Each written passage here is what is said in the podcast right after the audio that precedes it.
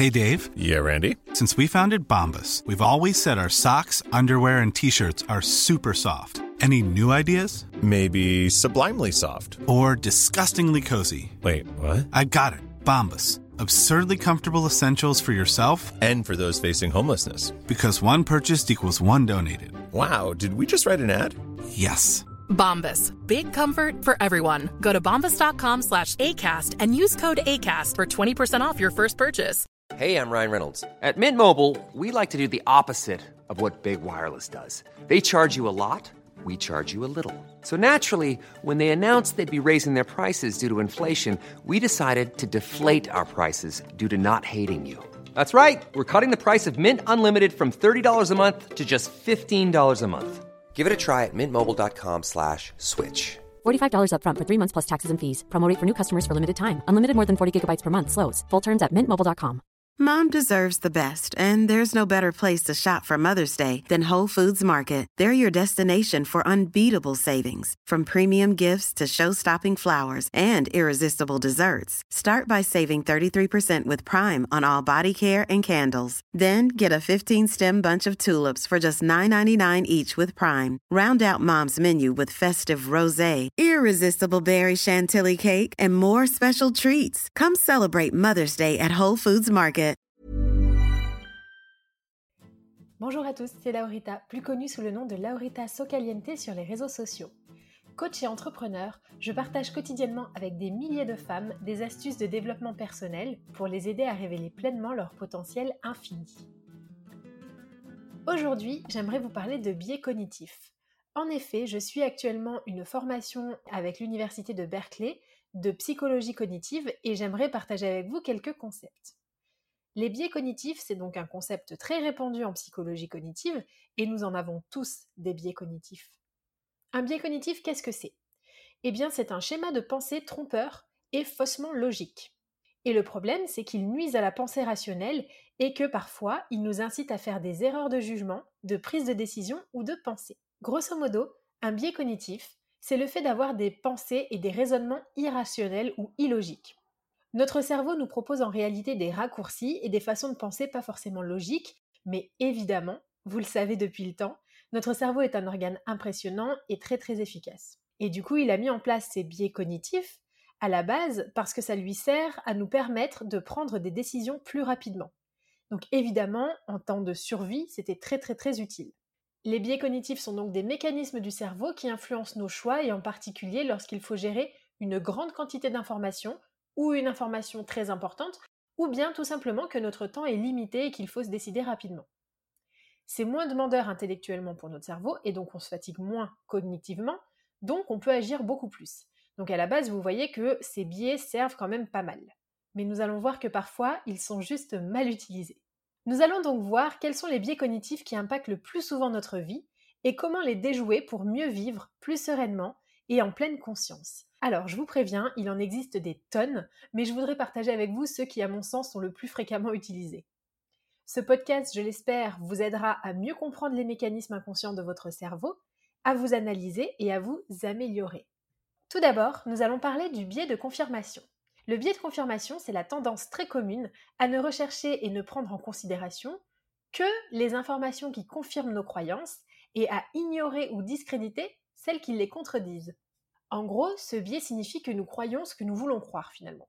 Et je suis sûre que cela vous parle. C'est ce qu'on appelle aussi la prophétie autoréalisatrice ou bien encore la loi de l'attraction.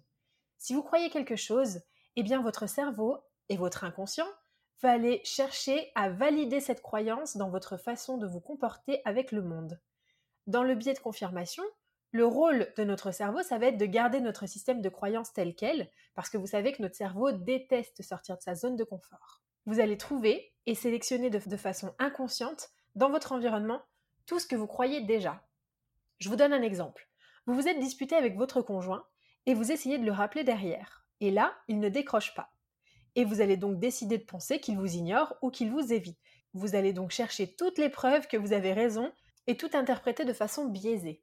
Autre exemple, vous commencez par exemple votre journée et votre cafetière, bim, tombe en panne.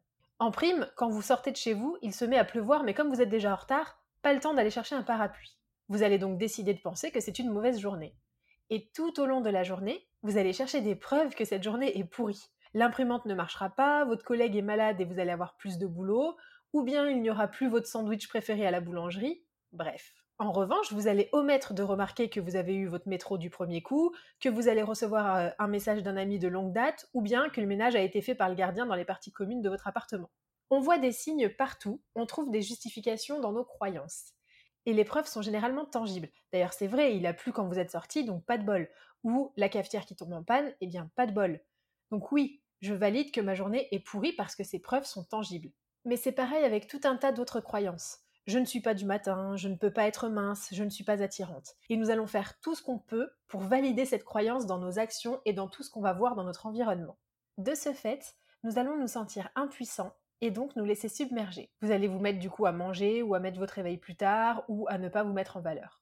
C'est pour cette raison qu'il est important d'écrire des affirmations positives pour casser ces anciens schémas de pensée et en créer de nouveaux. À force de vous répéter que vous êtes brillant, que vous êtes rayonnant, intelligent, sexy, eh bien, vous allez finir par ancrer cette pensée dans votre subconscient, qui cherchera lui à prouver ses croyances par la suite. Ainsi, non seulement vous vous sentirez mieux dans votre tête, mais en plus, vous allez attirer davantage de choses positives, parce que quelqu'un qui a confiance en lui attire davantage que quelqu'un qui se replie sur lui-même, c'est un cercle vertueux. Un second biais très intéressant et euh, assez sympathique, c'est le biais d'autocomplaisance. C'est en réalité la tendance à s'attribuer le mérite de ses réussites et à attribuer ses échecs à des facteurs extérieurs défavorables. Par exemple, vous gagnez un match de tennis, c'est entièrement grâce à vous et à votre travail acharné. Par contre, si vous perdez, bah, c'est à cause de l'arbitre. Pareil, en voiture par exemple, si vous avez une altercation avec un autre automobiliste, vous allez vous dire que c'est de sa faute qui conduit comme un pied. Idem, si vous réussissez un projet ou un entretien, c'est grâce à vous. Par contre, si vous échouez, c'est à cause du recruteur ou bien de votre boss. Le problème avec ce biais-là, c'est qu'il nous empêche de remédier à nos erreurs puisque nous n'en prenons pas l'entière responsabilité. Le biais d'autocomplaisance est une forme de défense psychologique. Il permet à notre esprit d'éviter une remise en question qui pourrait être douloureuse. Le problème, c'est qu'en faisant cela, il évite aussi, certes, un inconfort immédiat, mais surtout il empêche la progression. En effet, si vous n'avez rien à vous reprocher, vous n'avez aucune raison de faire l'effort de changer.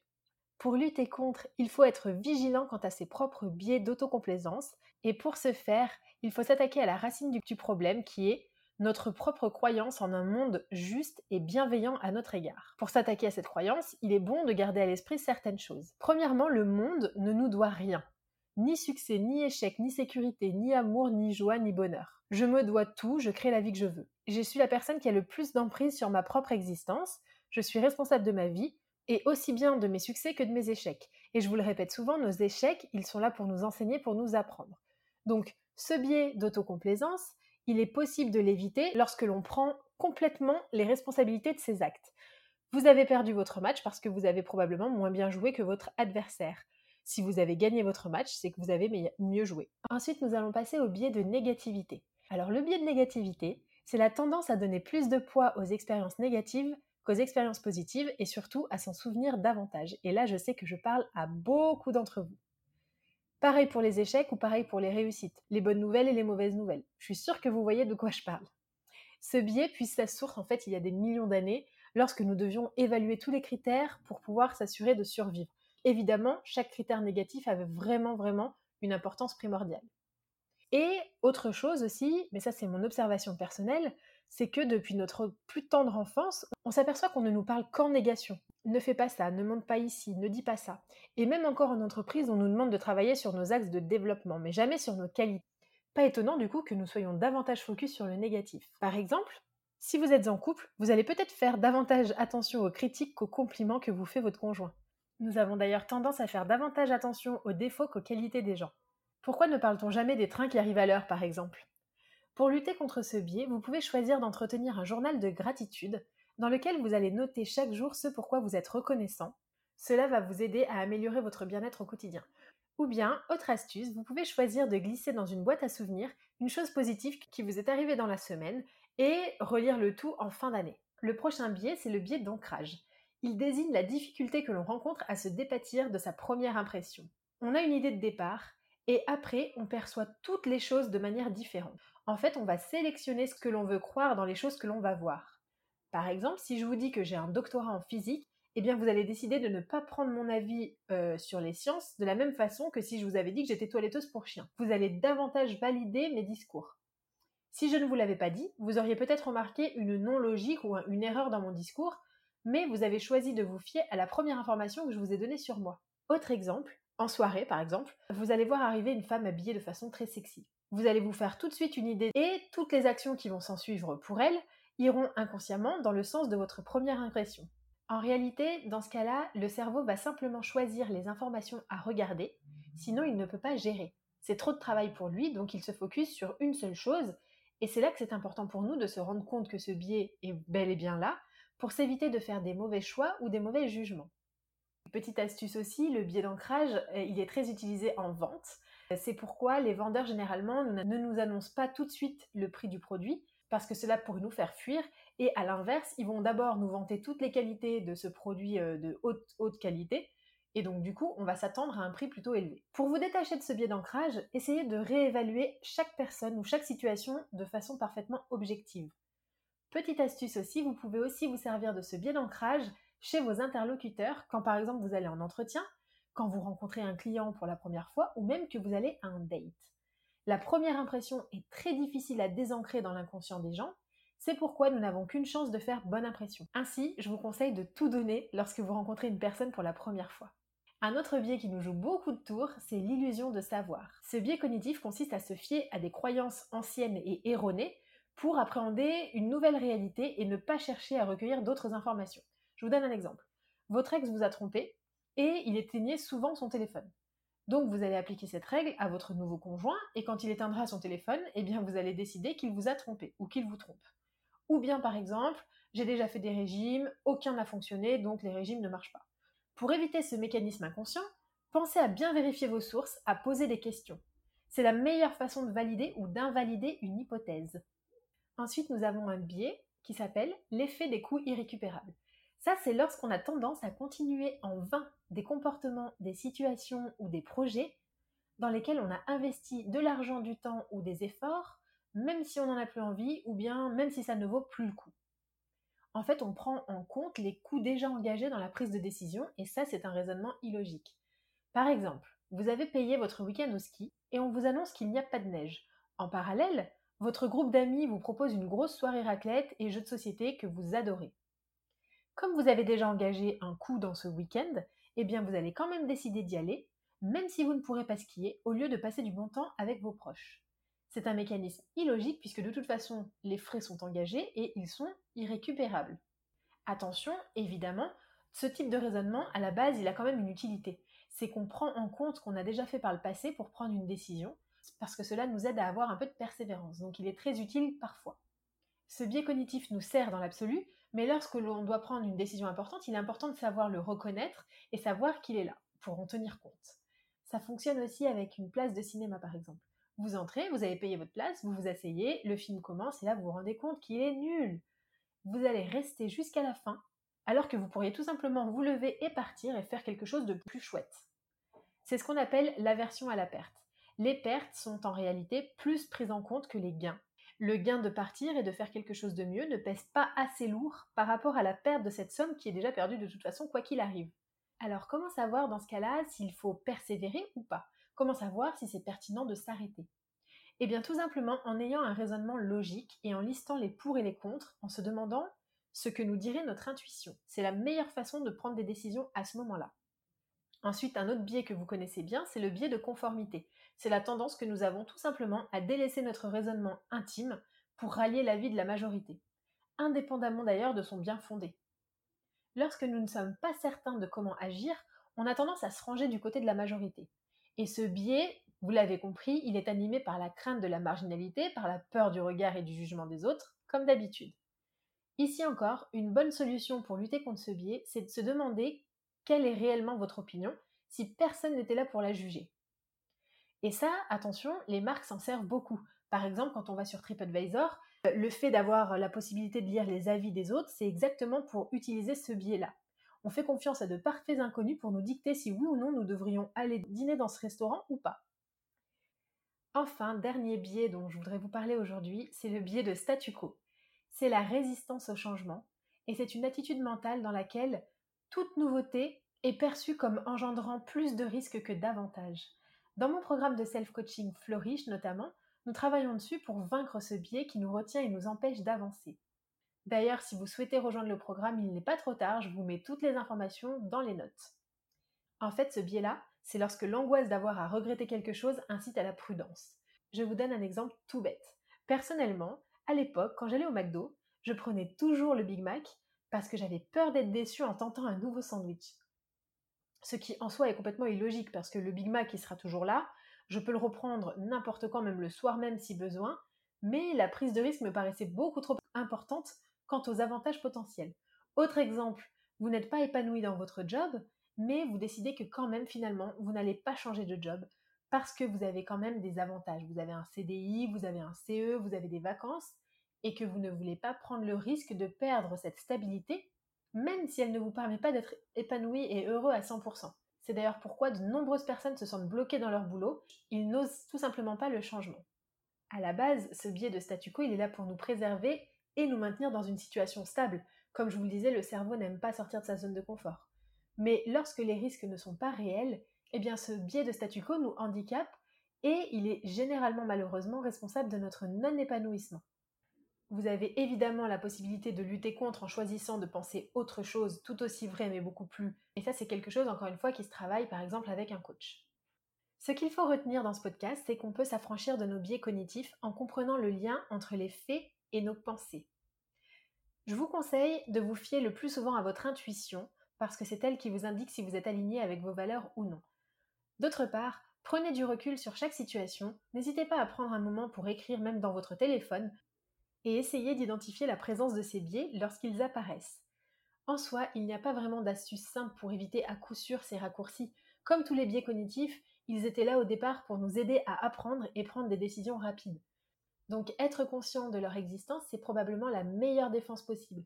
La prochaine fois que vous aurez une décision importante à prendre ou un jugement à émettre, au boulot ou dans votre vie personnelle, posez-vous les questions suivantes. Avec quoi suis-je tombé d'accord automatiquement? Quels sont les éléments que j'ai rejetés ou ignorés sans même m'en rendre compte? Comment est-ce que j'ai réagi quand j'étais d'accord et quand je n'étais pas d'accord? Qu'est-ce que cette présentation ou cette réunion a confirmé des idées que j'avais déjà? Pourquoi? Ou bien, euh, et si je considérais l'hypothèse contraire à ma pensée actuelle? Prendre conscience de tous ces biais, ça n'est pas facile, mais avec l'habitude, il est possible de les reconnaître et de reconnaître le rôle qu'ils jouent dans notre façon d'interpréter l'information. En science, vous vous approchez de la vérité en cherchant activement des preuves de son contraire. Ça peut être aussi une option. Lorsque vous avez une pensée, essayez de voir s'il n'y a pas des preuves contraires. Je trouve personnellement les biais cognitifs hyper intéressants et je prends beaucoup de plaisir à identifier les miens lors de situations de la vie quotidienne. Je vous invite à partager les situations dans lesquelles vous vous retrouvez et surtout à y faire attention la prochaine fois qu'elles se produisent. Mettez-moi en commentaire quel biais vous fait le plus souvent défaut. J'espère que cet épisode vous a plu et qu'il vous a apporté beaucoup d'informations. N'hésitez pas à me retrouver sur les réseaux sociaux Laurita Socaliente. Mon programme de self-coaching Flourish est toujours dispo. Et je vous dis à très vite pour un prochain épisode mercredi prochain. A lot can happen in three years, like a chatbot may be your new best friend. But what won't change? Needing health insurance. United Healthcare Tri Term Medical Plans, underwritten by Golden Rule Insurance Company, offer flexible, budget friendly coverage that lasts nearly three years in some states. Learn more at uh1.com. Imagine the softest sheets you've ever felt. Now imagine them getting even softer over time. That's what you'll feel with Bowl and Branch's organic cotton sheets. In a recent customer survey, 96% replied that Bowl and Branch sheets get softer with every wash. Start getting your best night's sleep in these sheets that get softer and softer for years to come. Try their sheets with a 30-night guarantee. Plus, get 15% off your first order at bowlandbranch.com. Code BUTTERY. Exclusions apply. See site for details. Even when we're on a budget, we still deserve nice things. Quince is a place to scoop up stunning high-end goods for 50 to 80% less than similar brands. They have buttery soft cashmere sweaters starting at $50, luxurious Italian leather bags, and so much more.